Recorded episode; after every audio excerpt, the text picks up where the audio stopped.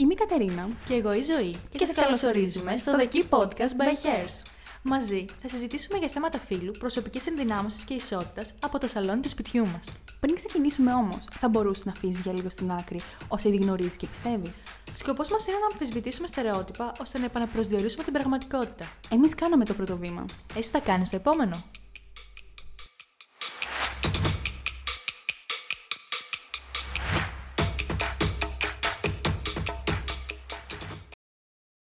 Καλησπέρα σας. Καλώς ήρθατε σε ένα ακόμα επεισόδιο του The Key Podcast. Μετά από ένα πολύ ωραίο επεισόδιο με την Κατερίνα και την Τζορτζίνα, επόμενη καλεσμένη μας είναι η Ήρης Γεωργιάδου, μια ταλαντούχα και πολλά υποσχόμενη φωτογράφος, η οποία στα 18 της ξεκίνησε να σπουδάζει πληροφορική, όμως θα παράτησε για να ασχοληθεί με το όνειρό της που ήταν η φωτογραφία. Από το 2011 και μετά εργάζεται και ζει από αυτό. Γεια σου, Ήρης. Γεια σας. Ευχαριστώ πάρα πολύ για την πρόσκληση. Εμείς ευχαριστούμε που δέχτηκες και που θα κάνουμε αυτή τη συζήτηση. Χαίρομαι πάρα πολύ, ανυπομονώ. Βασικά ήθελα να σε ρωτήσω καθώς διάβαζα αυτά που μου είχε στείλει. Πώς αποφάσισες να αλλάξεις από πληροφορική να γίνεις φωτογράφος; Ε, ήταν σχετικά τυχαίο γεγονός. Δηλαδή, σκέφτομαι ότι όταν ξεκίνησα από πληροφορική, παίζει να πήγα στη σχολή, ας πούμε, δύο μέρες. ε, και ήρθε η στιγμή που οι γονείς μου μου είπαν: Ξέρεις τι, κάνε κάτι που να σ' αρέσει. Οπότε κάθισα και το σκέφτηκα και έτυχε εκείνη την περίοδο και έκανα φωτογραφίες με αυτή τη φίλη μου. Ε, και ήταν σαν να κλίκα. Είπα ότι εφόσον κάνω αυτό αυτή την περίοδο και με ενδιαφέρει, μάλλον θέλω να σπουδάσω φωτογραφία. Δεν ήταν ότι το είχα όνειρο, ξέρεις, από τα 8 μου, ας πούμε, και έλεγα Α, θα γίνω φωτογράφος. Ήταν σχεδόν τυχαίο. Και λέω, θα κάνω αυτό και τελικά μάλλον πέτυχε, ελπίζω. Πέτυχε σίγουρα με αυτά που βλέπουμε ότι κάνεις. Ε, μέσα σε αυτά τα χρόνια που δουλεύεις, έχεις πει, ας πούμε, ότι «Α, τι κάνω εγώ εδώ» και τελικά ίσως ήταν λάθος επιλογή ή κάτι τέτοιο; Ε, κοίτα, έχουν υπάρξει πολλές φορές που έχω αμφισβητήσει τις ικανότητές μου. Ε, νομίζω είναι κοινό χαρακτηριστικό αυτό των ατόμων που έχουν διαλέξει κάτι πιο καλλιτεχνικό. Ε, έχω δει και πολλά memes και κόμικ σχετικά με αυτό, που τη μία μέρα νιώθεις ο θεός του κόσμου, ας πούμε, και την άλλη μέρα νιώθεις το πιο τελειωμένο σκουπιδάκι. Ε, οπότε σίγουρα έχουν πάει τέτοιες μέρες που λέω ότι τελικά ίσως δεν είμαι και τόσο καλή. Ίσως, ε, ξέρω εγώ, δεν έχω προσπαθήσει αρκετά. Ε, οπότε, ναι, συμβαίνει. Νομίζω ότι αυτό είναι φυσιολογικό. Όλοι οι άνθρωποι κάποιες στιγμές της ζωής μας αμφιβάλλουμε για κάτι ή απ' την άλλη είμαστε πάρα πολύ σίγουροι γι' αυτό. Δεν υπάρχει κάποιος που να ξεκινήσει και να τελειώσει σε κάτι και να πει είτε από την αρχή μέχρι το τέλος το ίδιο. Νομίζω αυτό σε εξελίσσει κιόλας. Mm. Δηλαδή το να, το να κάνεις κάτι στο οποίο να θεωρείς ότι πάντα είσαι καλός. Ε, δεν παίρνεις και σε μονοπάτι, ξέρει να εξερεύνησης, αυτοβελτίωσης. Οπότε το να αμφισβητήσει τον εαυτό σου, νομίζω ότι όταν βγαίνεις τελικά από την αμφισβήτηση, είσαι ένας βήμα πιο πέρα. Mm. Mental, δηλαδή πνευματικά, στις ικανότητές σου, σε διάφορα. Ναι, ναι, όχι, συμφωνώ σε αυτό. Ε, εσύ έχεις βρει κάποιον που να αμφισβητήσει το ταλέντο σου ή τη δουλειά σου; Έτσι μπροστά μου νομίζω όχι. Δεν μου έχει πει ποτέ κανείς κάτι. Ε, πολύ μικρή, ήταν ένα πολύ μικρό... Όταν πρώτα ξεκίνησα, όταν βγήκα από τη σχολή, ας πούμε, εγώ ξεκίνησα να δουλεύω σε ένα φωτογράφο, έκανα επεξεργασία εικόνας. Και παράλληλα ασχολιόμουν με το μακιγιάζ. Εκεί λίγο το μακιγιάζ μου έχει σχολιάσει αυτός, ότι δεν θα πας πουθενά με αυτό. Αλλά κατά τα άλλα, όχι, δεν έχω ακούσει κάτι άλλο. Και ειδικά όσον αφορά τη φωτογραφία, όχι. Τώρα από πίσω μου, ποιος θέλει. Καλά, σίγουρα. Ναι, δεν μπορούμε να τα ναι. ελέγξουμε όλα. Αλλά αυτό είναι πολύ καλό που μου λες αυτή τη στιγμή. Υπάρχουν άνθρωποι που όντως ε, τους μειώνουν και τους κάνουν να αμφισβητούν λίγο αν αυτό που κάνουν είναι σωστό ή λάθος. Ναι, ναι, ναι. Ε, όχι, είμαι τυχερή σε αυτό. Χαίρομαι, χαίρομαι. Ήθελα να σε ρωτήσω, μέσα στο επάγγελμά σου έχεις συναντήσει διάφορα μοντέλα, ε, διαφόρων χρωμάτων, ε, καταγωγών, μεγέθους.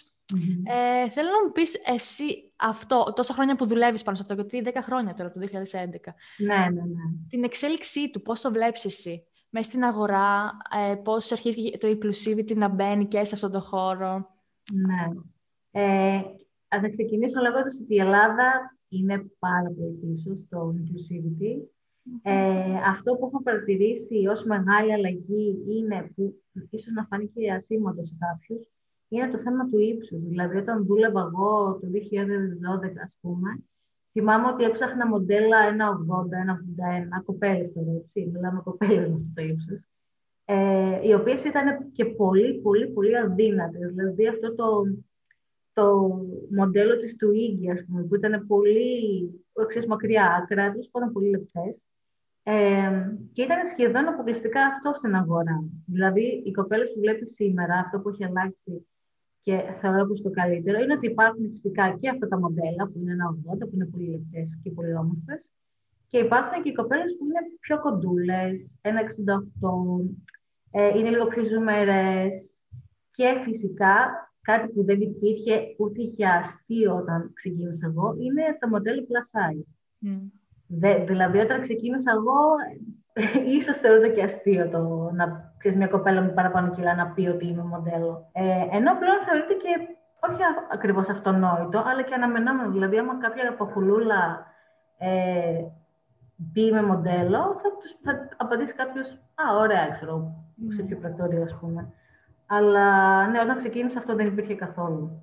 Εντάξει, Οπότε και... υπάρχει αρκετά μεγάλη αλλαγή. Ναι. Αλλά και πάλι είναι αρκετά περιορισμένα τα πράγματα. Ε, νομίζω και σε 10 χρόνια από τώρα, το 2031, ίσως να είναι ακόμα καλύτερα.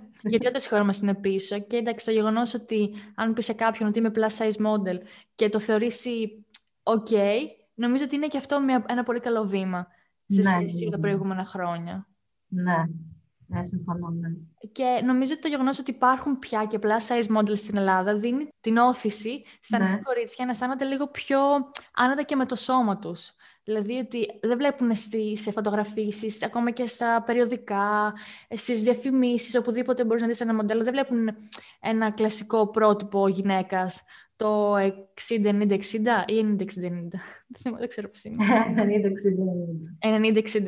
90-60-90. Βλέπουν και διαφορετικά, διαφορετικά μεγέθη και ίσως αυτό βοηθάει και τα νέα κορίτσια, αγόρια ή οπωσδήποτε αυτό προσδιορίζει το καθένας, να αισθάνεται λίγο πιο άνετα με το σώμα του. Ε, η αλήθεια είναι πως πιο πολύ αυτή τη, το, να το πω, την εκπροσώπηση τη βρίσκουμε πιο πολύ στο Instagram. Δηλαδή, οι εταιρείες δεν είναι ακόμα τόσο μπροστά. Δηλαδή, πιο πολύ θα δεις κοπέλες οι οποίες έχουν ένα Instagram το οποίο κινείται και έχει απήχηση και όλα αυτά, παρά ένα μοντέλο που είναι σε πρακτορείο να πεις ότι βρίσκει δουλειά και δουλεύει πούμε, κάθε μέρα. Γιατί δεν υπάρχουν ακόμα τόσες πολλές εταιρείες που να έχουν μεγαλύτερα μεγέθη. Ναι, και το Instagram είναι ένας χώρος που ουσιαστικά προωθεί και καλός ή κακός, ίσως να έχει μεγαλύτερη επιρροή από ότι θα έχει ένα πρακτορείο σε, σαν νέα κορίτσια. Ναι. Ακόμα και αυτές που δεν θέλουν να ασχοληθούν με το modeling. Γιατί μπορούν, αν δουν στο Instagram 5, 6, 10 προφίλ με γυναίκες που είναι πολύ άνετες με το σώμα τους και το δείχνουν και κάνουν δουλειές πάνω σε αυτό, ίσως να και αυτές να αισθανθούν λίγο πιο άνετα να το κυνηγήσουν αυτό το πράγμα. Ναι, ναι, ναι, ότι σίγουρα σημαίνει αυτό και είναι πάρα πολύ θετικό. Γιατί και εγώ που έχω το προφίλ, το πόσες κοπέλες μου στέλνουν, ναι, δεν βγήκα στην παραλία, δεν φόρησα αυτό το παντελόνι.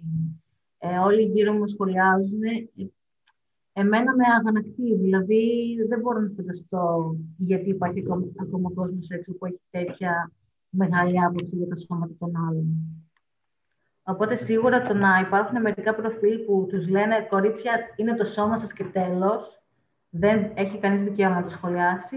Ε, θεωρώ και θέλω να πιστεύω ότι οδηγεί σε αυτό στην απελευθέρωση. Εσύ θεωρείς ότι είσαι ένας απελευθερωμένος άνθρωπος; Ε, θεωρώ ότι δεν υπάρχει κανένας απελευθερωμένος άνθρωπος, θα πω την αληθεια Ε, δεν υπάρχει κανένας πραγματικά απελευθερωμένος άνθρωπος. Θεωρώ, δηλαδή μέσα σε αυτή την κοινωνία, βασικά θεωρώ ότι η κοινωνία είναι φτιαγμένη για να μην είσαι απελευθερωμένος. Ωραία.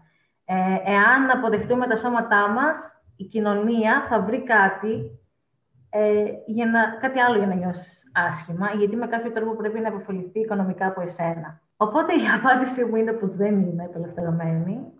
Έχω κι εγώ φυσικά πάρα πολλά κολλήματα ακόμα ε, μπροστά μου, τα οποία πρέπει να λύσω. Ε, αλλά νομίζω ότι είμαι σε ένα πολύ, πολύ, πολύ καλύτερο σημείο από ότι ήμουνα πριν από δύο χρόνια, ας πούμε. Γιατί πιστεύεις ότι σε βοήθησε για να γίνεις ακόμα καλύτερα από ότι ήσουν πριν λίγα χρόνια; Θα σου πω πώς ξεκίνησε. Ξεκίνησε γιατί άρχισα να βλέπω και εγώ διαφορετικά προφίλ στο Instagram. Mm. Άρχισα να ακολουθώ κοπέλες οι οποίες ήταν πιο κοντά στα κιλά μου. Άρχισα να ακούω τι λένε, τι, γιατί μιλάνε, ε, να βλέπω πόσο όμορφα νιώθουν. Και όταν α, βλέπεις μια κοπέλα η οποία έχει εντελώς διαφορετική νοοτροπία από εσένα όσον αφορά τα κιλά της, ξαφνικά λες, μήπως έχει δίκιο. Και είναι μια αργή διαδικασία, αλλά όσο το βάζεις αυτό πιο πολύ μέσα σου και ε, ταυτίζεσαι, αρχίζεις και το βλέπεις και πάνω. Δηλαδή βλέπεις ότι τελικά μήπως και εγώ δεν χρειάζεται, π.χ. να σου πω τώρα ένα παράδειγμα, να φοράω ζακέτα μακριμάνικη μέχρι να φτάσει 30 βαθμούς. Ναι. Ε, οπότε, ενώ σε μερικούς στο Instagram μπορεί να φαίνεται αστεία ενασχόληση, εμένα με βοήθησε πραγματικά να προχωρήσω λίγο όσον αφορά την εικόνα του σώματός μου και το πώς παρουσιάζομαι στον κόσμο, στο πω έτσι. Ναι. Αυτό είναι πάρα πολύ καλό που έχει είναι από τα καλά πράγματα που έχει το Instagram ε, και γενικά τα μέσα κοινωνικής δικτύωσης, γιατί okay, πολλοί επικεντρώνονται σε αρνητικά τους και σε αυτά που μας ναι. δίνουν με άσχημους τρόπους, αλλά εγώ πιστεύω ότι υπάρχουν και καλά και ένα από αυτά καλά είναι και αυτό. Το γεγονός ότι άνθρωποι ε, σαν και εμάς, ε, που είμαστε απλοί άνθρωποι, δεν, δεν είμαστε άτομα που ε, επηρεάζουμε άλλο κόσμο, τουλάχιστον όχι ακόμα. Ελπίζω δηλαδή να μπορέσουμε μια μέρα. Ε, μπορούμε να βοηθηθούμε και να δούμε τα πράγματα αλλιώς. Ή ουσιαστικά βλέπουμε αυτό που χρειαζόμαστε. Παίρνουμε κάτι που χρειαζόμαστε, γιατί κάποιος άλλος δεν μπορεί να μας το δώσει. Ναι, ναι, ναι. Ε, είναι με όλα τα εργαλεία, έτσι, το ίντερνετ, είναι το πώς το χρησιμοποιείς. Ε, πολλές κοπέλες μου έχουν ερωτήσει πώς θα νιώσω καλύτερα, δεν μπορώ με τίποτα. Σε βλέπω στις φωτογραφίες, ας πούμε, και λέω τι ωραία φωτογραφία και μετά με κοιτάω στον καθρέφτη και λέω πώς είμαι έτσι, ας πούμε. Mm. Οπότε η απάντησή μου πολλές φορές είναι αυτή, ότι άλλαξε τον τρόπο που χρησιμοποιείς το Instagram, τον τρόπο που χρησιμοποιείς τα social media γενικότερα, ε, γιατί μπορεί μέχρι τώρα να τα χρησιμοποιείς με τρόπο που σε δηλητηριάζουν, ας πούμε. Mm. Οπότε πραγματικά η χρήση έχει πάρα πολύ μεγάλη σημασία σε πάρα πολλές τομείς, φυσικά. Νομίζω είναι, πολύ μια, είναι μια πολύ λεπτή γραμμή ανάμεσα στην τοξικότητα που σου προκαλεί αυτό και στο πόσο καλό σου κάνει. Και αυτό ναι. πρέπει να τα χρησιμοποιούμε συνειδητά όταν και αν το χρησιμοποιούμε. Πολλοί ναι. λένε ότι αυτό, το body positivity, το κίνημα που έχει ξεκινήσει τα τελευταία χρόνια, είναι κάτι σαν μόδα. Ε, ότι είναι και αυτό ένα, ε, όπως ότι ο καθένας μπορεί να αυτοπροσδιορίζεται όπως θέλει, ότι δεν υπάρχουν φύλλα, ε, ότι θεωρείται και αυτό κάτι σαν μόδα. Ε, τι πιστεύεις ναι. εσύ γι' αυτό; Με εκνευρίζει ο όρος αυτό είναι μόδα. Ε, το οποίο το ακούω και για το φεμινισμό. Ναι, ναι. Ε, δεν είναι μόδα σε καμία περίπτωση. Αυτά τα συναισθήματα υπήρχαν από πάντα. Δηλαδή, το, άμα σκεφτεί κανείς το, πότε ξεκίνησε, ας πούμε, το, το πρώτο κύμα, να το πω έτσι, του body positivity, το πρώτο πρώτο πρώτο, το 1800, 1890 νομίζω, ήταν με τους κορσέδες. Mm. Που είχε βγει ένα κίνημα φεμινιστικό που έλεγε ότι δεν πρέπει να φοράμε κορσέδες για να, φτιάχ, να φαίνεται το σώμα μας ε, πιο ωραίο. Ε, υπήρχε από πάντα, παιδιά. Απλά ε, υπάρχει τώρα, είναι αυτό που λένε και με τις καταγγελίες τώρα που έχουμε τελευταία, ναι. ότι απλά τώρα υπάρχει χώρος να ακουστούμε. Ναι. Τώρα θα μας ακούσουν, ε, θα μας χλεβάσουν πολύ λιγότεροι, θα μας υποστηρίξουν πολύ περισσότεροι. Ε, δεν είναι ότι ένας ε, χοντρός άνθρωπος πριν από 10 χρόνια δεν τον είχε αποκλείσει η κοινωνία. Φυσικά, απλά δεν είχε σε ποιον να το πει. Τώρα απλά υπάρχει η πλατφόρμα για να τα πούμε όλα αυτά και να ακουστούν. Και να αγκαλιαστούν όλοι, όπως και να είναι, mm. ανεξαιρέτως, mm. οτιδήποτε. Ε, και εγώ συμφωνώ απόλυτα μαζί σου. Είναι πολύ εκνευριστική αυτή η όρη και νομίζω ότι προέρχονται από ανθρώπους που είναι κλειστόμυαλοι και δεν μπορούν να δουν πέρα από τη μύτη τους, να το πω έτσι. Ναι. Ναι, δεν ξέρω ποιος ε, τι, τι κόμπλεξ κουβαλάει κάποιος που θα γυρίσει να πει αυτό είναι μόδα για κάτι το οποίο υποθετικά δεν τον αγγίζει. Αυτό. Δηλαδή, πώς σε επηρεάζει εσένα αν εγώ νιώθω άνετα με το σώμα μου; Δεν, δεν επηρεάζει κάπως. Δεν α, εμποδίζω τη ζωή σου. Δεν εμποδίζω τίποτα. Είναι κά, κάτι δικό του που πρέπει να δουλέψει με τον αυτό του ο καθένας. Θεωρώ που το λέει. Ναι, συμφωνώ ότι είναι προσωπική δουλειά όλο αυτό. Ναι, δυστυχώς. Το καλό όμως είναι ότι πλέον ε, αυτό το κίνημα, να το πω έτσι, έχει έρθει στο προσκήνιο πιο πολύ από ποτέ.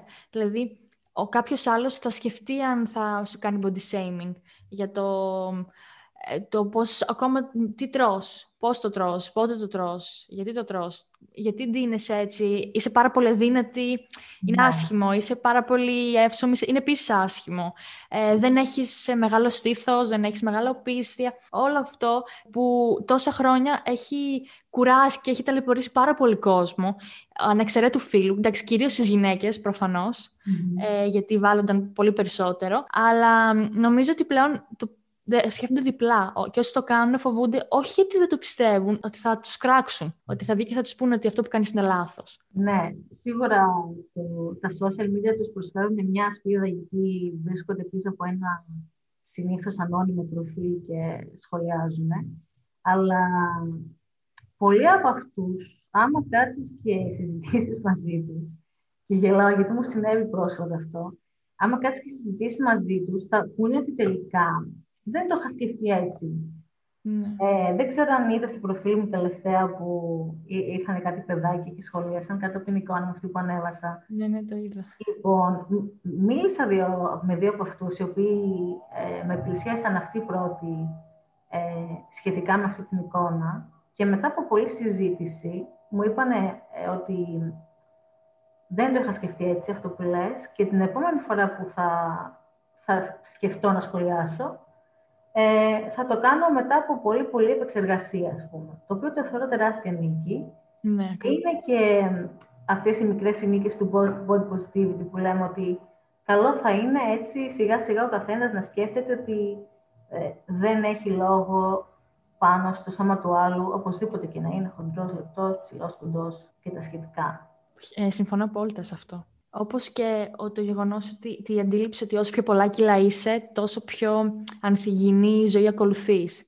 Το ακούω από πάρα πολύ κόσμο και πάρα πολλοί φίλοι μου, οι οποίοι είτε έχουν παραπάνω κιλά είτε όχι, ε, αισθάνονται λίγο α, άσχημα, μήχανα, το γεγονός ότι επειδή έχουν παραπάνω κιλά, ο κόσμος θα θεωρήσει ότι είναι και άρρωστοι ή κάτι τέτοιο. Ε, εγώ αυτό θα ονόμαζα μόδα. Ότι ξαφνικά όσοι έχουν παραπάνω κιλά, ότι βασικά όχι, ότι μπορούμε να κάνουμε ξαφνικά διάγνωση ιατρική σε κάποιον βάσει των κιλών του. Ε, το οποίο δεν ισχύει φυσικά. Εννοείται. Δεν ξέρω αρχικά τι αφορά τον, γιατί αφορά τον οποιονδήποτε το η υγεία μας. Αλλά υπάρχει αυτή η πεποίθηση όντως ότι όποιος έχει παραπάνω κιλά, το, το αγαπημένο μου σχόλιο που ακούω είναι ε, καλή ανακοπή στα 30, ας πούμε. Α. Δηλαδή, το έχω, το έχω δει πολλές φορές, δυστυχώς. Και από πού να το πιάσεις δηλαδή αυτό το θέμα, ότι φτάνουν σε τέτοιο σημείο να σχολιάσουν, να σχολιάσεις την πιθανότητα θανάτου κάποιου. Είναι πολύ μακάβριο. Αυτό όντως. Για οποιοδήποτε. Αλλά ε, γίνονται πα- α, πάρα πολλές υποθέσεις. Δηλαδή, σκε- δεν ξέρω αν είχες δει εκείνο το εξώφυλλο του Cosmopolitan, Μμμ. ε, η οποία ήταν μια μαύρη χοντρούλα που έκανε γιόγκα, νομίζω, Ναι, ναι. που γράφει πάνω το εξώφυλλο This is healthy. Και έβαλα story να ρωτήσω τον κόσμο αν συμφωνούν με, το, Μμ. με τη φράση αυτή. Και φυσικά πάρα πολλοί, αν, ίσως οι μισοί που μου απάντησαν, μου είπαν ότι όχι φυσικά δεν είναι υγιεινό αυτό, δεν, όχι δεν είναι υγεία. Αυτή η κοπέλα έχει παραπάνω κιλά, θα έχει προβλήματα στη ζωή της. Και βλέπουμε το, με, το, με ποιο τρόπο ο κόσμος εστιάζει τελικά αποκλειστικά στο σώμα.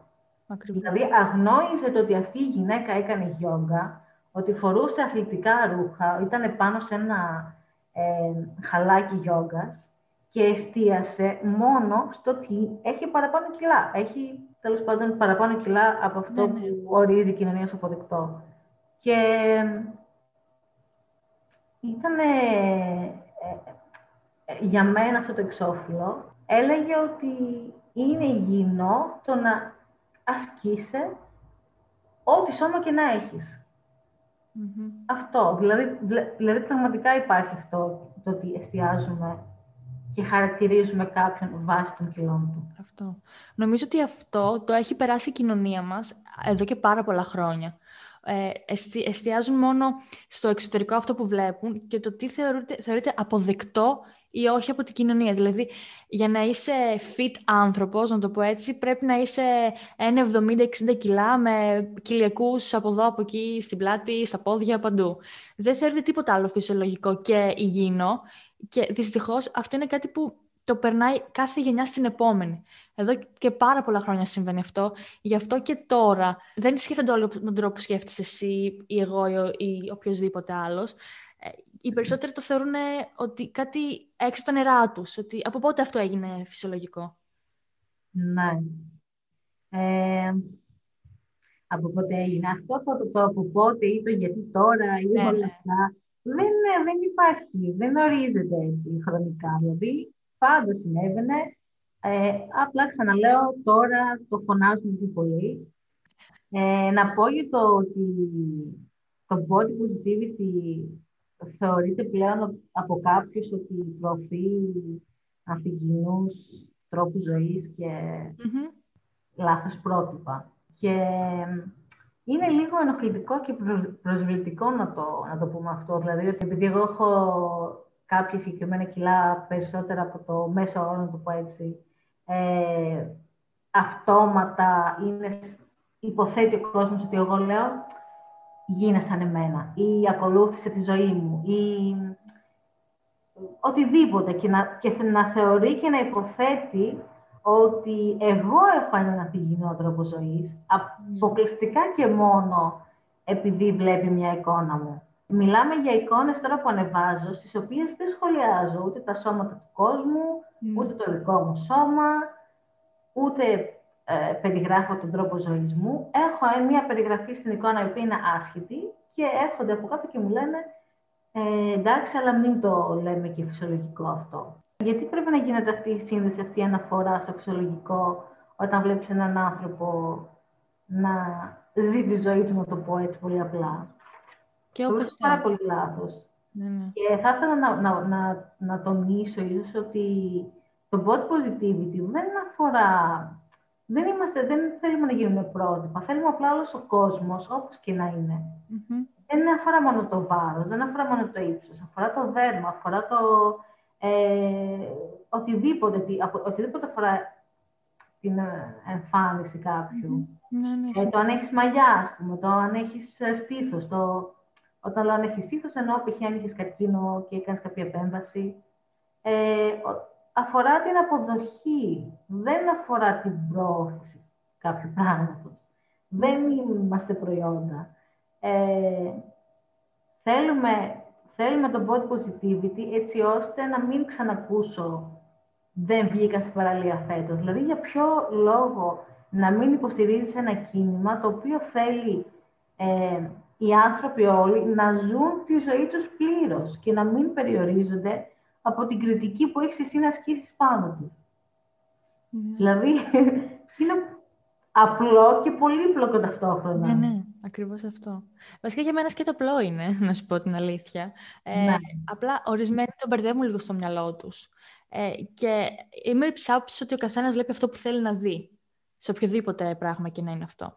Κάτι που ουσιαστικά ξεκίνησε για να κάνει τη ζωή του ανθρώπου λίγο πιο εύκολη, κάποιος άλλος αυτό μπορεί να μην τον ευχαριστήσεις γιατί ποτέ δεν είχε πρόβλημα με κάτι πάνω του. Ναι. Επειδή από την κοινωνία θεωρείται φυσιολογικό, όχι ότι επειδή είναι κάτι ουσιαστικά που πρέπει όλοι να ακολουθούν. Δηλαδή, ένας άνθρωπος λευκός, 1,80, άντρας, ξανθός όνομά τη, φυσιολογικά κιλά, θεωρείται ανέκαθεν θεωρείται φυσιολογικό, ε, κάτι φυσιολογικό και ωραίο από την κοινωνία. Ναι. Ο συγκεκριμένος άνθρωπος ποτέ δεν σκέφτηκε, ακριβώς επειδή η κοινωνία ποτέ δεν του είπε ότι αυτό, αυτό που έχεις είναι άσχημο ή είναι λάθος ή μη φυσιολογικό, ποτέ δεν σκέφτηκε ότι τι να το κάνω εγώ το body positivity.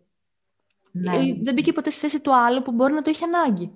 να έχει ανάγκη κάποιον, να, να ακούσει από κάποιον ε, το γεγονός ότι είσαι OK όπως είσαι, όπως θέλεις εσύ να είσαι. Κανένας δεν έχει δικαίωμα να σου πει τίποτα για τον τρόπο που θες να ζεις. Βέβαια, το πώς φτάνουν από το. Εμένα αυτό δεν με αφορά στο να πρέπει να ρίξουν αυτόν που ασχολείται με το body positivity. Δεν ξέρω δηλαδή ναι. πώς γίνεται το άλμα. OK, okay, μπορεί να μην σε αφορά, να μην σε ενδιαφέρει, μην σχολιάζεις. Γιατί να πρέπει να φτάσεις στο άλλο άκρο που θα πρέπει να προσβάλλεις ή να μειώσεις ε, οποιονδήποτε ε, ταυτίζεται με το κίνημα αυτό που λέει. Νομίζω ότι είναι θέμα κόμπλεξ.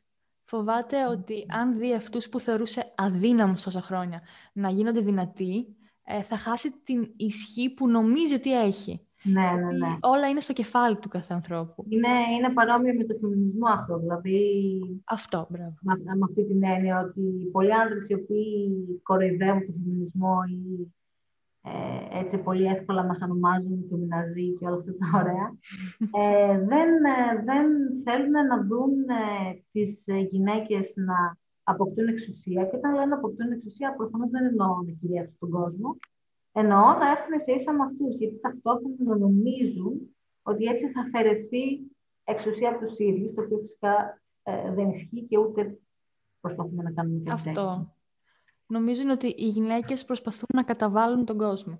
Να έχουμε ναι, δημοκρατία ναι. σε όλα. Ενώ ουσιαστικά, αν κάτσει ένας άνθρωπο, οποιοδήποτε, και ψάξει τι είναι φεμινισμός, θα δει ότι δεν ισχύει τίποτα από αυτό από όλα αυτά που πιστεύουν. Και πολλοί άνθρωποι, ειδικά ε, ένας μέσος ε, άντρας, ε, θεωρεί, αν το ρωτήσεις τι είναι φεμινισμός, θα σου πει η γυναίκα πάνω από τον άντρα. Αυτό τους μάθανε. Και είναι πολύ θλιβερό, γιατί λες ότι είσαι 25 χρονών, 28, 30, δεν έχεις κάτσει ποτέ, δεν έχεις σκεφτεί, μην από περιέργεια. Ψάξω στο ίντερνετ. Φεμινισμός, τι σημαίνει; Να δεις πέντε πράγματα πριν αρχίζεις να ε, λες και να λες και στον κόσμο ποιες είναι οι απόψεις σου, που ουσιαστικά είναι λανθασμένες. Είναι, είναι πραγματικά εκνευριστικό γιατί βασίζονται σε δύο από τα εκατοντάδες χιλιάδες βίντεο που μπορεί να έχουν δει σχετικά με το φεμινισμό ή τα κείμενα, που μπορεί να εξέφρασαν κάποιες πιο ακραίες απόψεις και να πούνε, Α, λοιπόν, αφού αυτοί οι δύο, το 2% ξέρω, πιστεύει αυτά, αυτό είναι ο φεμινισμός, OK. Okay, ε, και επίσης αυτό που βρίσκω πάρα πολύ ίσως ανησυχητικό, δεν ξέρω, είναι ότι πολλοί άντρες γύρω μας έχουν αντιφεμινιστικές απόψεις, αλλά δεν το ξέρουμε γιατί δεν έχουμε κάτσει ποτέ να κάνουμε τη συζήτηση περί φεμινισμού μαζί τους, γιατί εντάξει, όπως και να το κάνουμε δεν είναι κάτι που προκύπτει όταν τρώσουμε μεσημεριανό. Ναι, ισχύει αυτό, ισχύει. Ε, το, και είναι, είναι λίγο απογοητευτικό, ε, γιατί μου στέλνουν να σκέψουν μηνύματα κοπέλες και μου λένε, οι γονείς μου λένε μόνο σε εμάς να καθαρίσουμε, εμάς εννοώντας εμένα και την αδερφή μου, και στους αδερφούς μας δεν λένε τίποτα. Ή όταν μαζεύουμε το τραπέζι, ε, εμείς καθαρίζουμε, οι αδερφοί μου κάθονται στη τηλεόραση, ας πούμε, και κοιτάνε ποδόσφαιρο. Ναι, αυτό. Μου φαίνεται ακραίο το ότι υπάρχει αυτό ακόμα στην ελληνική οικογένεια το να βάζεις τις γυναίκες αποκλειστικά να καθαρίζουν. Και όμως, νομίζω ότι υπάρχει και, και θα υπάρχει για πολλά χρόνια ακόμα, γιατί τα σημερινά παιδιά, τα μικρά αγοράκια, να το πω έτσι, τα μεγαλώνουν ακριβώς με τον ίδιο τρόπο, η ίδια νοοτροπία. Γιατί πάντα θα έχεις μια γιαγιά ή μια μαμά που θα επηρεάζεται από τη γνώμη της γιαγιάς, δηλαδή της μαμάς της, και ούτω καθεξής. Ακόμα και εγώ έχω ένα μικρό ξαδερφό που είναι 9 χρονών και όμως η μαμά του το μεγαλώνει και έχει τρεις αδερφές. Είναι αυτός και τρεις αδερφές. Mm. Και όμως τον μεγαλώνουν με το σκεπτικό ότι αυτός είναι άντρας. Και να κάνει κάποια πράγματα καθώς μεγαλώνει, δεν πειράζει, είναι άντρας. Δεν θα το βάλεις να καθαρίζει. Γιατί να μαζέψει από το τραπέζι το πιάτο του; Επικίνδυνη η νοοτροπία, γιατί αυτός ο άντρας μετά θα μεγαλώσει και θα δεν ξέρω εγώ πόσο θα βλάψει. Και όταν θα λέω βλάψει, δεν εννοώ σωματικά απαραίτητα. Πότε θα σταματήσει αυτό είναι μια, είναι ε, μια ενδιαφέρουσα συζήτηση, γιατί νομίζω ότι ίσως και πρέπει να πάψουμε να λέμε πότε θα σταματήσει αυτό και να αρχίσουμε να λέμε θα το σταματήσουμε αυτό, γιατί ναι. ε, ίσως διαιωνίζεται και λίγο. Δηλαδή, άμα ξέρεις λίγο τα παρατάς και λες «Ε, και πότε δεν θα σταματήσει ποτέ» και όλα Όχι ρε παιδί μου, μίλα. Δηλαδή, οποιοδήποτε μας ακούει τώρα και το σκέφτεται μέσα του, όχι, βγάλει το έξω, πες αυτό που σκέφτεσαι, το ότι όχι, οι γυναίκες δεν είναι μόνο για να καθαρίζουν. Όχι, οι γυναίκες δεν είναι μόνο για να... Δεν ξέρω τι άλλο υποτιμητικό μπορεί να σκεφτεί κανείς. Ε, Πολλές κοπέλες μου έχουν στείλει στο προφίλ μου και μου λένε Ευτυχώς που τα λες εσύ που έχεις κοινό, που σιγά το κοινό που έχω, αλλά δεν έχει σημασία. Και εσύ που έχεις ε, μικρότερο κοινό ή που έχεις μεγαλύτερο ή που δεν έχει καν σημασία, πες τα, βγάλ τα όλα έξω. Δηλαδή, δεν είναι σημαντικό να βλέπει ο κόσμος ότι δεν το λέω μόνο εγώ και το λέει και η ξαδερφή μου, η, ε, ξαδερφή μου η Μαρία και η φίλη μου από το σχολείο και η, η κόρη της δασκάλας μου, να, να βλέπουμε σιγά σιγά ότι αυτή η νοοτροπία φεμινιστική υπάρχει στα μυαλά μας και δεν το λέει μία τρελή, ας πούμε, η οποία άντε μάζεψε το στρατό της, το και όλοι συμφωνούν μαζί της. Όχι, είναι πάρα πολλοί κόσμος. Ναι, συμφωνώ. Που θέλει την ισότητα και δεν θέλει να θεωρείται ε, πώς μας λένε οι άντρες, πλυντήρια, ξέρω εγώ. Αυτό. ε, ναι, συμφωνώ απόλυτα σε αυτό που λες, γιατί όταν από τις 10 η μία μιλήσει, θα την πούνε τρελή. Αν όμως από τις 10 μιλήσουν οι 7 και η λοιπόν. μία, οι δύο μείνουν σιωπηλές, θα καταλάβουν ότι μάλλον εκείνες που μένουν σιωπηλές είναι ναι. στη λάθος πλευρά και όχι εκείνες που μιλάνε. Και ε, συμφωνώ σε αυτό που λες, δεν έχει σημασία πόσο κοινό σε ακούει. Αν εσύ μιλήσεις, μιλήσω εγώ, μιλήσει και η διπλανή μου και ξαφνικά όλες μέσα σε ένα δωμάτιο αρχίζουμε και μιλάμε και κανένας δεν μας ξέρει, θα μας ακούσουν. Ε, συμφωνώ και επίσης υπάρχουν πολλοί άντρες που δεν έχουν, νομίζω, αντιληφθεί ή δεν θέλουν να αντιληφθούν την έκταση του προβλήματος, να το πω έτσι. Δηλαδή, έχω φίλους οι οποίοι, τους οποίους θεωρώ, ξέρεις, δεν είναι θέμα ξυπνάω, τους θεωρώ έξυπνους ότι έχουν ταξιδέψει. Πάντα αυτό διευρύνει του ορίζοντε, όπως και να έχει. Να έχεις ταξιδέψει, να έχεις δει αλλού. Οι οποίοι έχουν την εντύπωση ότι οι σεξιστές, ας πούμε, είναι ένα 2% του πληθυσμού, το οποίο είναι τόσο εκτός πραγματικότητας. Και καταλαβαίνω ότι μπορεί για κάποιους να μην είναι. Να μην γίνεται επίτηδες. Ναι. Απλά να νομίζουν ότι Όντως αυτό το πρόβλημα είναι πάρα πολύ μικρό και εμείς του δίνουμε μεγαλύτερη έκθεση. Ενώ άμα τελικά πιάσεις όλες τις γυναίκες γύρω σου, από τις οποίες περιβάλλεσαι και τις ρωτήσεις, σε έχουν παρενοχλήσει ποτέ, θα δεις ότι δεν είναι αυτό το ποσοστό και θα δεις ότι η ζωή μιας γυναίκας σχεδόν περιστρέφεται από το να μείνει ασφαλής. Και όχι μόνο να το κάνει αυτή για τον αυτό της, αλλά της το λένε και οι άλλοι γύρω της. Η δάσκαλή της, η γιαγιά της, ε, ο περιπτεράς, θα, θα της πούνε πώς να μείνει ασφαλής. Είτε λέγοντάς της μην φοράς τόσο κοντή φούστα, είτε λέγοντάς της μην πας από εκεί το βράδυ, είτε λέγοντάς της μην μιλάς με αυτόν και ή ξέρω εγώ μην κάνεις ελεύθερο σεξ, ας πούμε. Ναι, ισχύει. Ε, μην μη, βγεις, μη φύγεις με κάποιον που δεν ξέρεις από το, από το κλαμπ, ε, πρόσεξε και θα σου ρίξει το ποτό. Ε, αυτό δεν θα το πούμε ποτέ σε, ένα, σε έναν άντρα. Ποτέ. Δηλαδή, δεν έχω... είδα, είδα ένα βίντεο στο TikTok που έδειχνε τρόπους με τους οποίους ε, μπορεί κάποιος να σου ρίξει χάπι στο ποτό.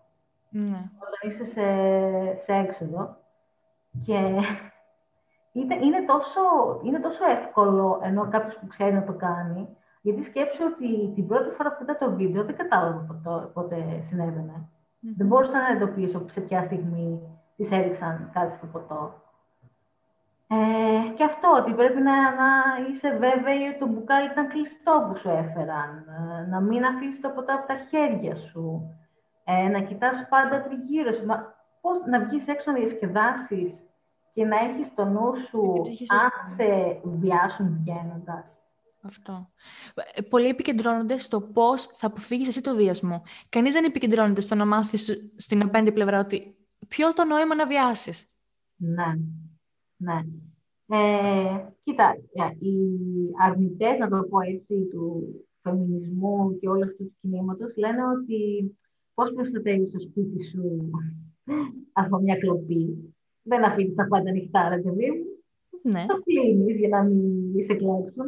Ε, εκεί στηρίζουν και το επιχείρημά τους όταν λένε ότι οι γυναίκες πρέπει να φοράνε μακριές φούστες και δεν ξέρω εγώ τι, λες και ε, σχετίζεται σε οτιδήποτε το να κλέψει κάποιος και το να βιάσει κάποιον. Ε, καμία σχέση μεταξύ του. Είναι Άκρα θεωρώ.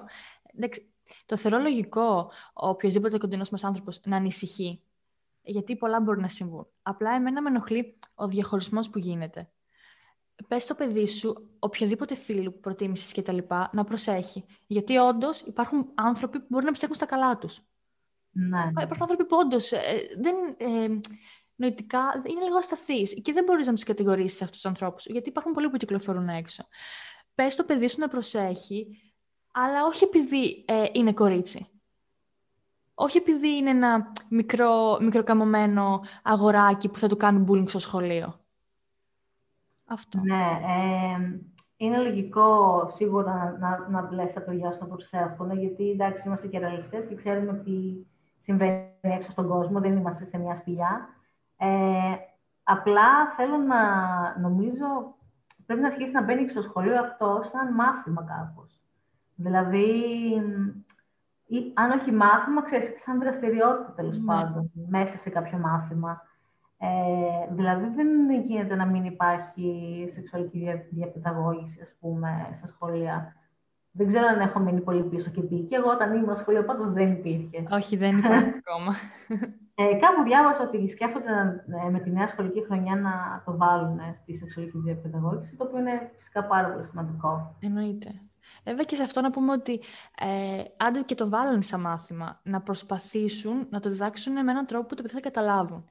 Γιατί υπάρχουν πάρα πολλά σε ηλικία 12, 13, 14, 15 που είσαι στην εφηβεία, μόλις έχεις μπει πάνω στην εφηβεία και ουσιαστικά δεν έχεις οριμάσει αρκετά για να καταλάβεις τι σου μαθαίνει ο άλλος. Υπάρχει πάρα πολύ ε, μεγάλος κίνδυνος. Ε, αν σου διδάξει κάποιος που δεν δίνει αρκετή σημασία σε αυτό, να πάρεις λάθος μηνύματα, ε, να ναι. μην δώσεις την κατάλληλη σημασία που πρέπει. Επίσης, θεωρώ πολύ επικίνδυνο το να ε, διδάσκεται με τρόπο σεξιστικό. Ναι, ακριβώς. Δηλαδή, σκέψου τώρα να αρχίσουν σεξουαλική παιδαγώγηση και να διαιωνιστεί το η γυναίκα είναι η δέκτρια, ας πούμε, και ο άντρας είναι αυτός που δίνει. Και να, να βασίζουν το μάθημα ή όπως θα το ονομάσουν σε αυτό το πρότυπο. Εκεί μιλάμε ό,τι ε, προσπάθειες που ε, κάνουμε εμείς θα πάει πάλι πίσω. Ακριβώς. Θα μηδενίσει. Ναι. Συμφωνώ, συμφωνώ σε αυτό που λες.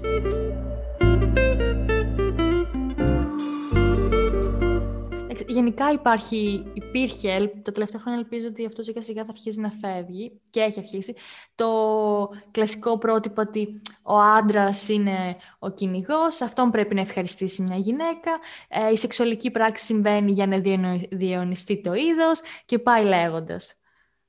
Ε, είναι ε, δεν ξέρω, από τη μία καμία φορά, ξέρεις, ε, χαίρομαι γιατί βλέπω ότι υπάρχουν, υπάρχει απήχηση σε αυτά που λέω, αλλά από την άλλη μπαίνεις σε κάποια πλατφόρμα διαδικτυακή και βλέπεις ότι 14χρονα που δεν ξέρω από τι επηρεάζονται, έχουν χειρότερες απόψεις από τους συνομιλικού μου, ας πούμε. Ναι.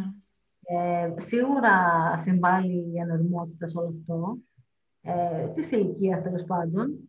Αλλά δεν ξέρω, δηλαδή είναι κάποια πράγματα τα οποία τα λένε και δεν μπορώ να διανοηθώ πού τα σκέφτονται. Που, που, ξέρεις που εστιάζουν αποκλειστικά στη μείωση, στο, στο χλεβασμό της σεξουαλικότητας της γυναίκας. Ναι. Δεν, δεν θέλω να καταλάβω. Δηλαδή, έχω κάποια σκέψη ότι π.χ. Ε, με την πρόσβαση στο ίντερνετ, ότι έχουν πολύ ε, ε, νωρίς πρόσβαση στο, στη πορνογραφία, ας πούμε, η οποία πορνογραφία ξέρουμε ότι πώς ε, δείχνει τη γυναίκα έτσι, στο σεξ. Ε, αλλά είναι πολύ ακραίο. Δηλαδή, εκεί που λες ότι εντάξει, η νέα γενιά θα είναι καλύτερη, τελικά βλέπεις τη, τη νέα γενιά, η οποία σε λέει λέξεις που καλύτερα να μην πω, ας πούμε, τώρα. ναι, ναι, κατάλαβα. Ναι.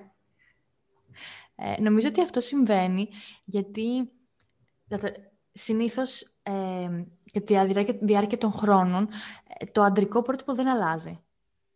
Δηλαδή, αν κοιτάξεις 100 χρόνια πριν, ουσιαστικά πάνω κάτω το ίδιο πρότυπο ήταν ένας άντρας. Ο αρχηγός του σπιτιού, ο αρχηγός ε, ε, της οικογένειας, της δουλειάς, ε, πέντε χρόνια μετά το ίδιο, 25 χρόνια μετά πάλι το ίδιο. Και το σήμερα, αν το κοιτάξεις, αρχίζει κάτι αρχίζει να γίνεται, αλλά και πάλι, αν το κοιτάξεις λίγο σφαιρικά, πάλι ο άντρας είναι ναι. ο αρχηγός, να το πω έτσι. Οπότε και ένα 14χρονο, από όπου και να κοιτάξει, το ίδιο θα δει. Ναι, εγώ να πω κάτι ακραίο που θα ήθελα να συμβεί. Ναι. ε, πολλές φορές ακούω, ξέρεις, κοπέλες, ε, πολλές φορές, κάποιες φορές έχω ακούσει κοπέλες όταν μιλάω για τα, για τα φύλα και τη σεξουαλικότητα και όλα αυτά, ότι εντάξει, μην καταλήξουμε και να, να μην υπάρχει ορισμός του φύλου. Και λέω, γιατί όχι; Δηλαδή, γιατί να πρέπει οτιδήποτε να το ορίζει το φύλο μας; Mm. Ναι, OK, okay, βιολογικά φύλα, κομπλέ, γεννιέμαι με τα συγκεκριμένα γεννητικά όργανα, ο άντρας γεννιέται με άλλα, αλλά από εκεί και πέρα, γιατί οτιδήποτε άλλο να ορίζεται από το φύλλο. Ναι, το τι θα βάλω, το πώς θα βαφτώ, το πώς θα μιλήσω, ε, το πώς θα κινήσω το σώμα μου, ε, ο τρόπος που θα κοιτάξω, το τι επάγγελμα θέλω. Γιατί, δεν, αλήθεια, εγώ δεν μπορώ να το καταλάβω αυτό. Mm. Το ότι βγαίνει τώρα σιγά σιγά, ξέρεις, αυτό το ελπίζω να μην είναι απλά trend, που φοράνε οι άντρες φούστα, ας πούμε. Βλέπεις το, το, το, μέγα πρότυπο, τέλος πάντων, που θεωρεί το Harry Styles. Και ακούς, ε, ξέρεις, κόσμο να λέει «Ω, τώρα θα φοράνε και οι άντρες φούστες, ξέρω εγώ, όλοι θα γίνουμε γκέι». Πώς συνδέεται το, το ύφασμα το οποίο έχεις πάνω στο σώμα σου με το ε, τι σεξουαλικότητα έχεις; Ακριβώς. Καμία σχέση η απάντηση είναι προφανή ότι έτσι το έχει μάθει η κοινωνία. Έτσι. Δηλαδή πριν από... Ήταν στο πρώτο, πρώτο, πρώτο κίνημα, το πρώτο κύμα βασικά νομίζω του φεμινισμού, που προσπάθησαν οι γυναίκες να διεκδικήσουν το να φοράνε παντελόνι. Ναι. Δηλαδή πώς γίνεται να, μην, να ξέρεις αυτό το κομμάτι ιστορίας και να μην αντιλαμβάνεσαι ότι το, το ύφασμα που φοράς είναι κατασκευασμένο από την κοινωνία στην οποία ζεις. Αυτή το έχει πλασάρει όλο. Άμα ζούσες πριν από πόσα χρόνια, δεν θα μπορούσες να βάλεις παντελόνι άμα είσαι γυναίκα. Θα θεωρούταν, δεν ξέρω πώς θα το ονόμαζαν τότε. Και αυτό απλά επειδή ήταν άλλη εποχή, όχι επειδή υπάρχει κάποια βιολογική ανάγκη ναι, η γυναίκα να φοράει φούστα, ας πούμε. Ναι, μα όλοι κανένα δεν κατασκευάσει. Πώς; Όλη η κοινωνία λέω το έχει κατασκευάσει. Αυτό ακριβώς. Οπότε για ποιο λόγο να υπάρχουν τα φύλλα.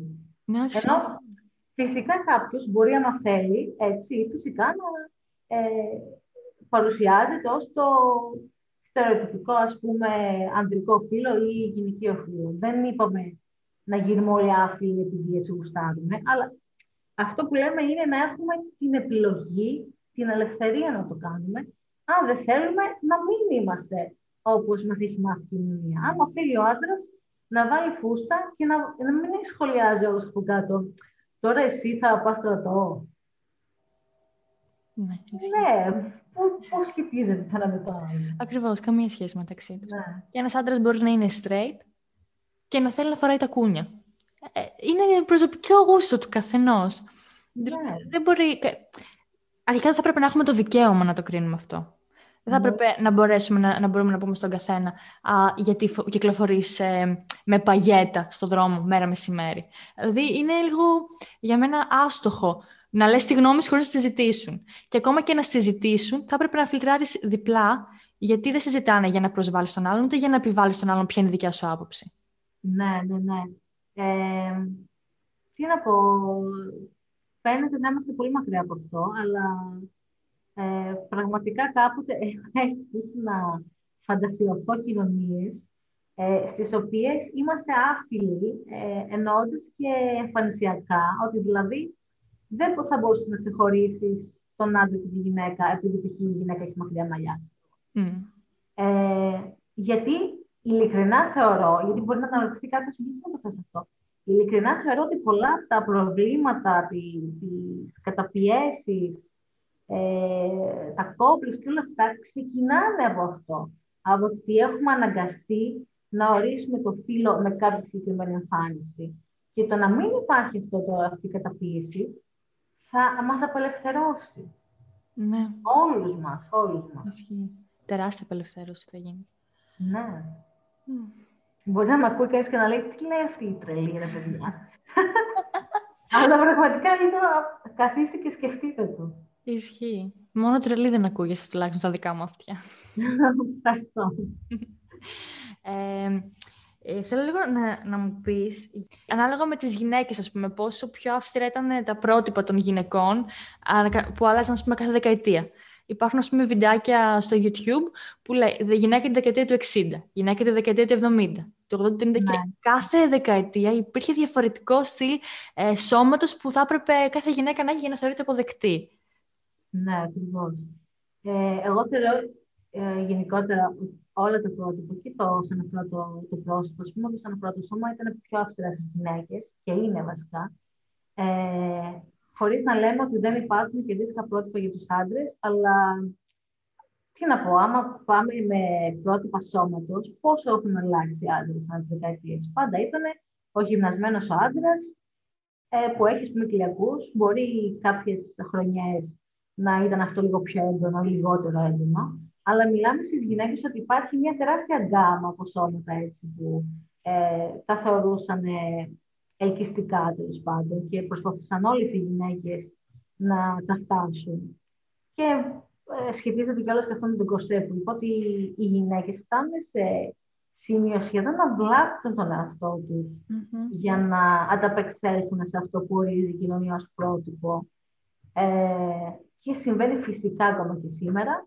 Ε, και κάτι που καμιά φορά σκέφτομαι και δεν το έχω αποδείξει ακόμα, αλλά θα ήθελα και να το κάνω σαν πείραμα, είναι να πάρουμε ε, τα τελευταία, ας πούμε, 30 χρόνια, ποιοι θεωρούνται άντρες οι πιο ελκυστικοί, έτσι, από, από διάσημους, και ποιες γυναίκες, και να δούμε τι ομοιομορφία θα υπάρχει στις γυναίκες.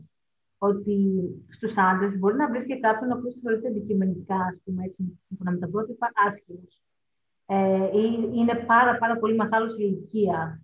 Ή έχει κάποιοι είναι ε, φαλακρός, ας πούμε. Δεν διανοούμαστε να σκεφτούμε ότι μπορεί μια γυναίκα φαλακρή να θεωρείται πρότυπο γυναίκας, ε, super sexy, ε, και να τρελαίνονται όλοι οι άντρες για αυτή. Ούτε, δηλαδή και εγώ που το λέω, ας πούμε, μου φαίνεται σενάριο της κοινωνικής φαντασίας. Ε, γι' αυτό θεωρώ ότι οι άντρες κατά μια έννοια συγχωρούνται περισσότερο όσον αφορά την εμφάνιση. Δηλαδή, ε, τώρα δεν θέλω και να χαρακτηρίσω κανένα φυσικά, αλλά σίγουρα υπάρχουν πρότυπα τα οποία αν ήταν αντίθετα στις γυναίκες, οι γυναίκες αυτές θα τις έλεγαν άσχημες και όλα τα άλλα τα χαρακτηριστικά που, πώς το λένε, ακολουθούν κάποια γυναίκα που την ονομάζει κάποιος άσχημο. Ναι. Ε, και νομίζω ότι αυτό έχει κάνει και τις γυναίκες να, να έχουν μια πιο τοξική νοοτροπία. Αγχώνονται μονίμως, μην αλλάξει η μόδα, να το πω έτσι, ναι. και μείνουν πίσω. Ή έχουν κάποιο πρότυπο που δεν ε, αρέσει στο σημερινό ανδρικό μάτι, να το πω έτσι. Ναι. Και, εντάξει, μπορεί εμείς σαν άνθρωποι να μην είμαστε έτσι. Υπάρχουν όμως πάρα πολλά κορίτσια ε, ειδικά σε πολύ μικρές ηλικίες που τώρα ας πούμε, αρχίζουν και φτιάχνουν το χαρακτήρα τους και το, την όλη νοοτροπία τους, που έχουν τέτοια πρότυπα, ε, βλέποντας ας πούμε ε, μια κοπέλα πώς πρέπει να ντύνεται, πώς πρέπει να συμπεριφέρεται για να δέσει ένα συγκεκριμένο αγόρι, να το πω έτσι. Ε, αυτή, αυτό, το, αυτός το διαχωρισμός δυστυχώς γίνεται από πολύ μικρή ηλικία. Δηλαδή, Ακόμα και στο δημοτικό σχολιάζεται και η εμφάνιση και το ποια κοπέλα έχει, ξέρω όλα τα αγοράκια και ποια είναι η πιο όμορφη. Είναι, είναι ένας λάκκος, θεωρώ, η εξωτερική εμφάνιση και η ομορφιά και, και η δύναμη που έχουμε δώσει σε αυτά, πάρα πολύ μεγάλο, στον οποίο έχουμε πολλά χρόνια ακόμα, δηλαδή, για να βγούμε από αυτό. Μόνο άμα σκεφτείς το TikTok και τα trend που κυκλοφορούν στο TikTok, ναι. που εξυψώνουν, λες και χρειαζόταν ανύψωση και ε, τέλος πάντων ε, να το σχολιάσουμε το πόσο όμορφος μπορεί να είναι κάποιος. Μιλάμε για άτομα τα οποία ξεχωρίζουν, γίνονται δημοφιλεί αποκλειστικά λόγω των μαθηματικών του προσώπου τους, ας πούμε. Δηλαδή, είμαστε πολύ μακριά από το να διαχωρίσουμε και είναι και αυτό λίγο το body neutral που ξεκινάει τώρα. Να διαχωρίσουμε το ποιος αξίζει, το ποιος, ποιος αξίζει, όλοι αξίζουν φυσικά, ε, το ποιος τέλος πάντων ε, ε επενειται επειδή είναι αποκλειστικά επειδή είναι όμορφος, ε, και ποιος αγνοείται επειδή δεν είναι όμορφο σύμφωνα με τα πρότυπα πάντα. Ε, και είναι, είναι μια επέκταση του body positivity, αυτό το body neutrality, που σου λέει ότι δεν πρέπει να είσαι όμορφος για να νιώθεις καλά. Ναι. Δεν χρειάζεται. Ακριβώς. Αλλά δεν, δεν το Δηλαδή, γύρω μου βλέπω απόλυτο διαχωρισμό της ομορφιάς και, και, κα, κα, και κάποιοι που δεν θεωρείται ας πούμε Δεν, δεν, και το λέω και εγώ γιατί ποτέ δεν ήμουν αυτή η κοπέλα που στο σχολείο που θα λέγανε «Α, η αυτή η ομορφούλα, ξέρω, α, η η όμορφη και αυτά». Δηλαδή το, το, και το έχω ζήσει και το βλέπω γύρω μου πάρα πολύ να συμβαίνει. Mm-hmm. Και δεν, δεν, δεν είμαστε έτοιμοι να πούμε από αυτό ακόμα. Δηλαδή, ας δούμε τις, ε, ε, τις επεμβάσεις και όλα αυτά, πόσο έχουν αυξηθεί. Και... Πώς όλοι προσπαθούν να μοιάσουν σε κάτι που θεωρείται όμορφο. Ναι, και βάζω και εμένα σε αυτό. Δηλαδή, μπορεί να θεωρώ ότι δεν πρέπει να συμβαίνει, αλλά παράλληλα είναι θύμα και αυτού. Δηλαδή, είναι, είναι και λίγο εσωτερική πάλι καμιά φορά. Που λες ότι, ρε φίλε, για ποιο λόγο εγώ να αλλάξω για να ε, μοιάσω με αυτήν, ας πούμε, που είναι το πρότυπο. Και ταυτόχρονα όμως βλέπεις ότι ε, ή τέλος πάντων νιώθεις ότι άμα δεν το κάνεις, δεν θα βρεις τέλεια. Α το πάω εκεί, τέλος πάντων, στο ερωτικό κομμάτι. Ναι, ναι, κατάλαβα πώς το ναι. Ε, κοίτα, απ' τη μία ε, σκέφτομαι ότι ο κάθε άνθρωπος έχει το δικαίωμα και την βούληση να του αρέσει οτιδήποτε. Ακόμα και αυτός που θέλει να κάνει πολλές πλαστικές και να μοιάσει σε κάποιον, έχει ναι. δικαίωμα να το κάνει. Και φυσικά εμείς δεν είμαστε εδώ για να το κρίνουμε. Αλλά απ' την άλλη, λες ότι πολλοί το κάνουν γιατί η, η μόδα και η κοινωνία που υπάρχει τη συγκεκριμένη περίοδο ε, τους κάνει να το θέλουν. Δηλαδή, είναι πολύ περίεργο και πολύ περίπλοκο όλο αυτό. Και ακόμα νομίζω, και εγώ δεν έχω την απάντηση σε αυτό. Νομίζω λίγο συγκρούονται αυτά. Εγώ προσωπικά, δηλαδή, όσο το έχω σκεφτεί, Νομίζω ότι είναι δύο θέματα που συγκρούονται. Δηλαδή, δεν ξέρω πώς ε, μπορείς να πεις ναι, χωρίς να θέλω κανέναν έτσι αυτή τη στιγμή. Απλά είναι κάτι που αναρωτιέμαι εγώ ίδια. Πώς μπορείς να πεις ε, ναι, είσαι ελεύθερη να κάνεις ό,τι θέλεις, αλλά ταυτόχρονα να, ας πούμε, να μην σου αρέσει που όλοι προσπαθούν να μοιάσουν στο πρότυπο είναι, είναι νομίζω δύο αντικρουόμενα θέματα. Γιατί υποθετικά, εάν υποστήριζες το ότι είναι λάθος να θέλουμε να, έχουμε, να υπάρχει μόνο ένα πρότυπο, θα ήσουν και κατά των επεμβάσεων, ορισμένων επεμβάσεων, τέλος πάντων. Ναι, ναι, συμφωνώ.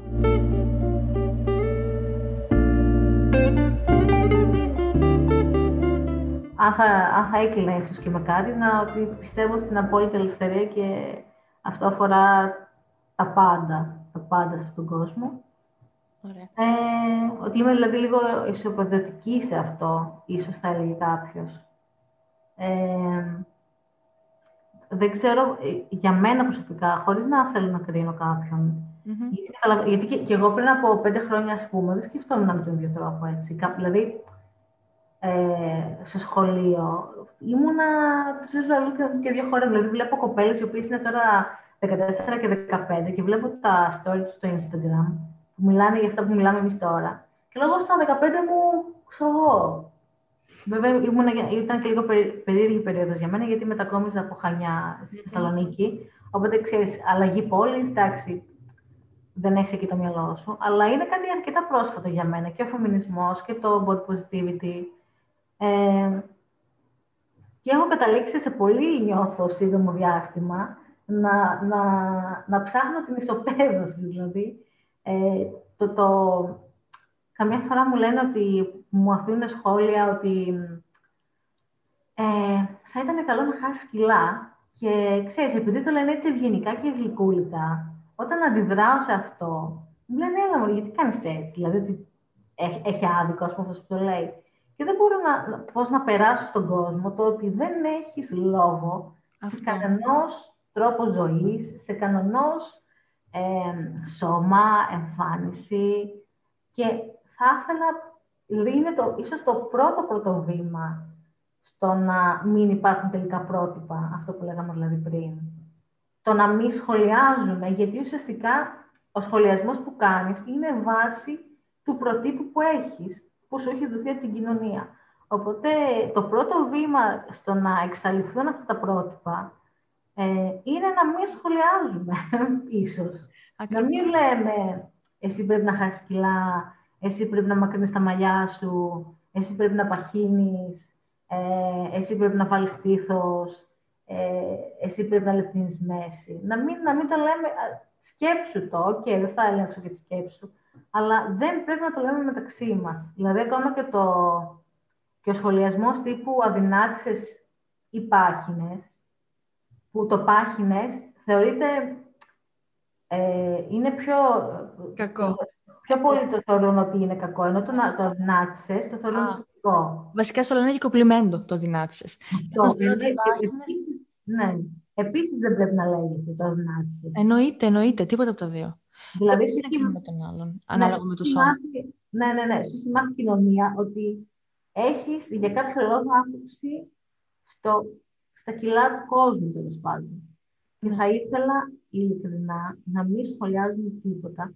Και το λέω αυτό και ε, παραδέχομαι ότι μπορεί και εμένα να μου, να μου ξεφεύγει μια φορά και να δω μια φίλη μου και να της πω «Ρε εσύ, αδυνάτησες».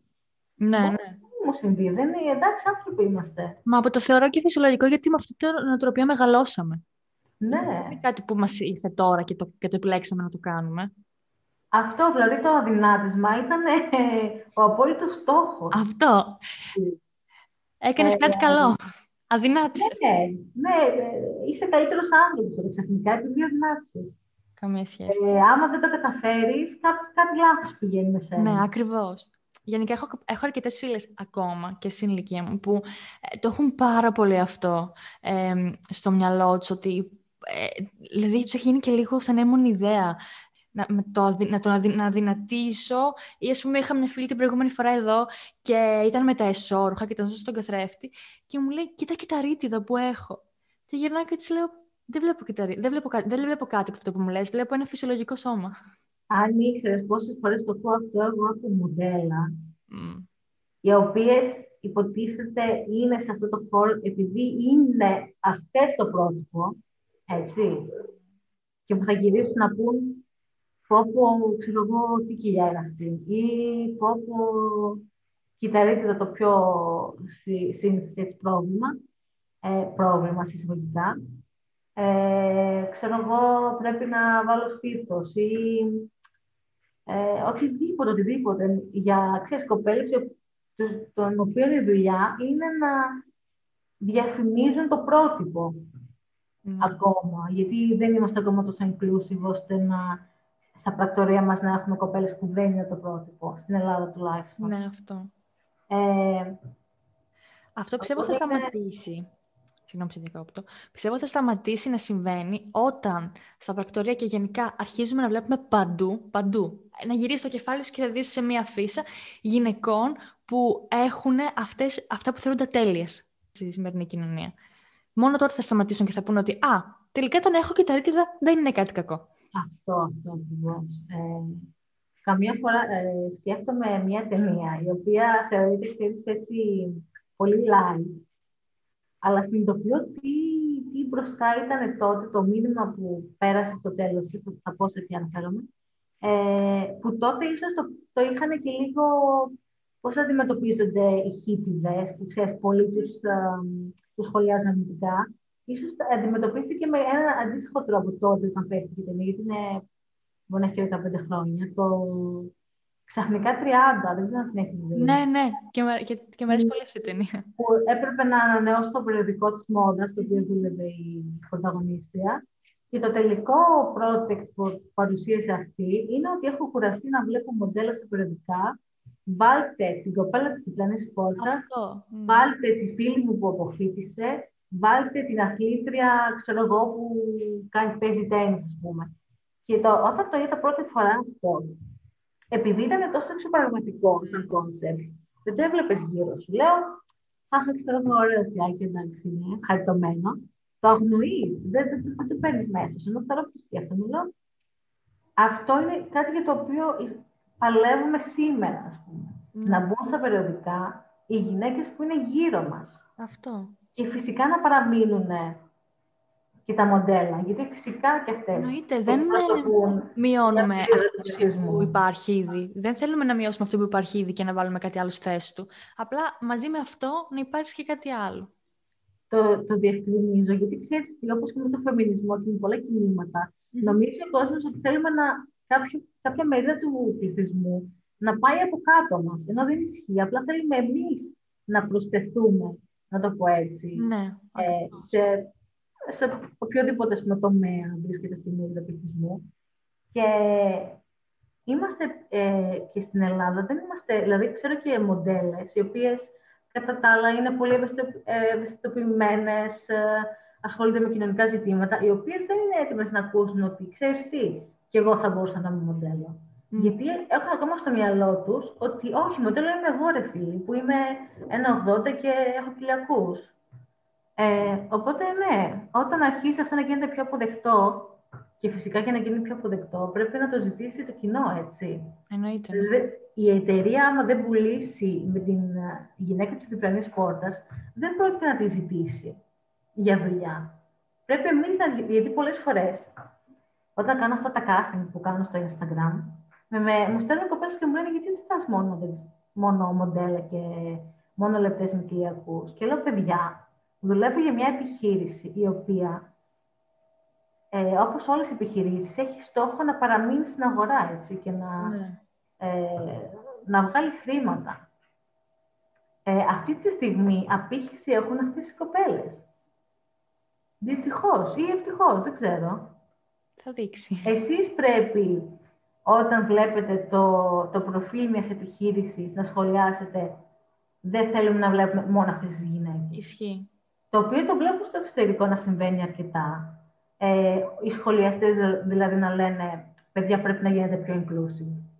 Έτσι πρέπει να γίνει και στην Ελλάδα. Όταν βλέπετε ότι, οι γυναίκες, ότι έχει μόνο γυναίκες που δεν σας εκπροσωπούν, να πείτε παιδιά, δεν χρειάζεται να μειώσουμε κανέναν.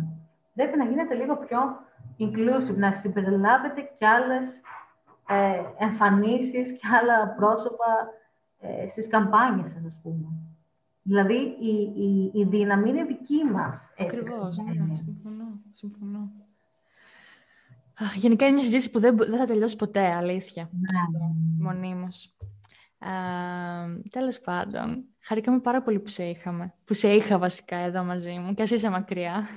Και εγώ χάρηκα. Ευχαριστώ πάρα πολύ που με Και έπρεπε. χάρηκα πάρα πολύ τη συζήτησή μας. Αλήθεια να ξέρεις ότι ε, είμαστε πολύ στο ίδιο vibe το, μυαλ, το μυαλό με το δικό σου, οπότε χάρηκα που είδα ότι κι άλλος άνθρωπος σκέφτεται με τον ίδιο τρόπο. Και Χαίρομαι χαίρομαι, πάρα πολύ.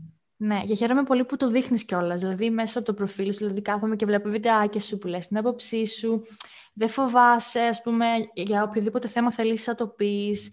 Και Ναι. είναι καλό γιατί υπάρχουν άτομα που σε βλέπουν και ίσως αυτό τους παρακίνει να κάνουν και αυτοί το ίδιο. Όχι ανα- α- α- απαραίτητα στα social media, ακόμα και σε μια συζήτηση που θα έχουν με έναν φίλο τους. Ναι, ακριβώς, ακριβώς. Και, και με ενδιαφέρει και όλες να αρχίσουν να, όχι μόνο να συμφωνούν μαζί μου, αλλά να το δείχνουν και αυτές τα προφίλ τους.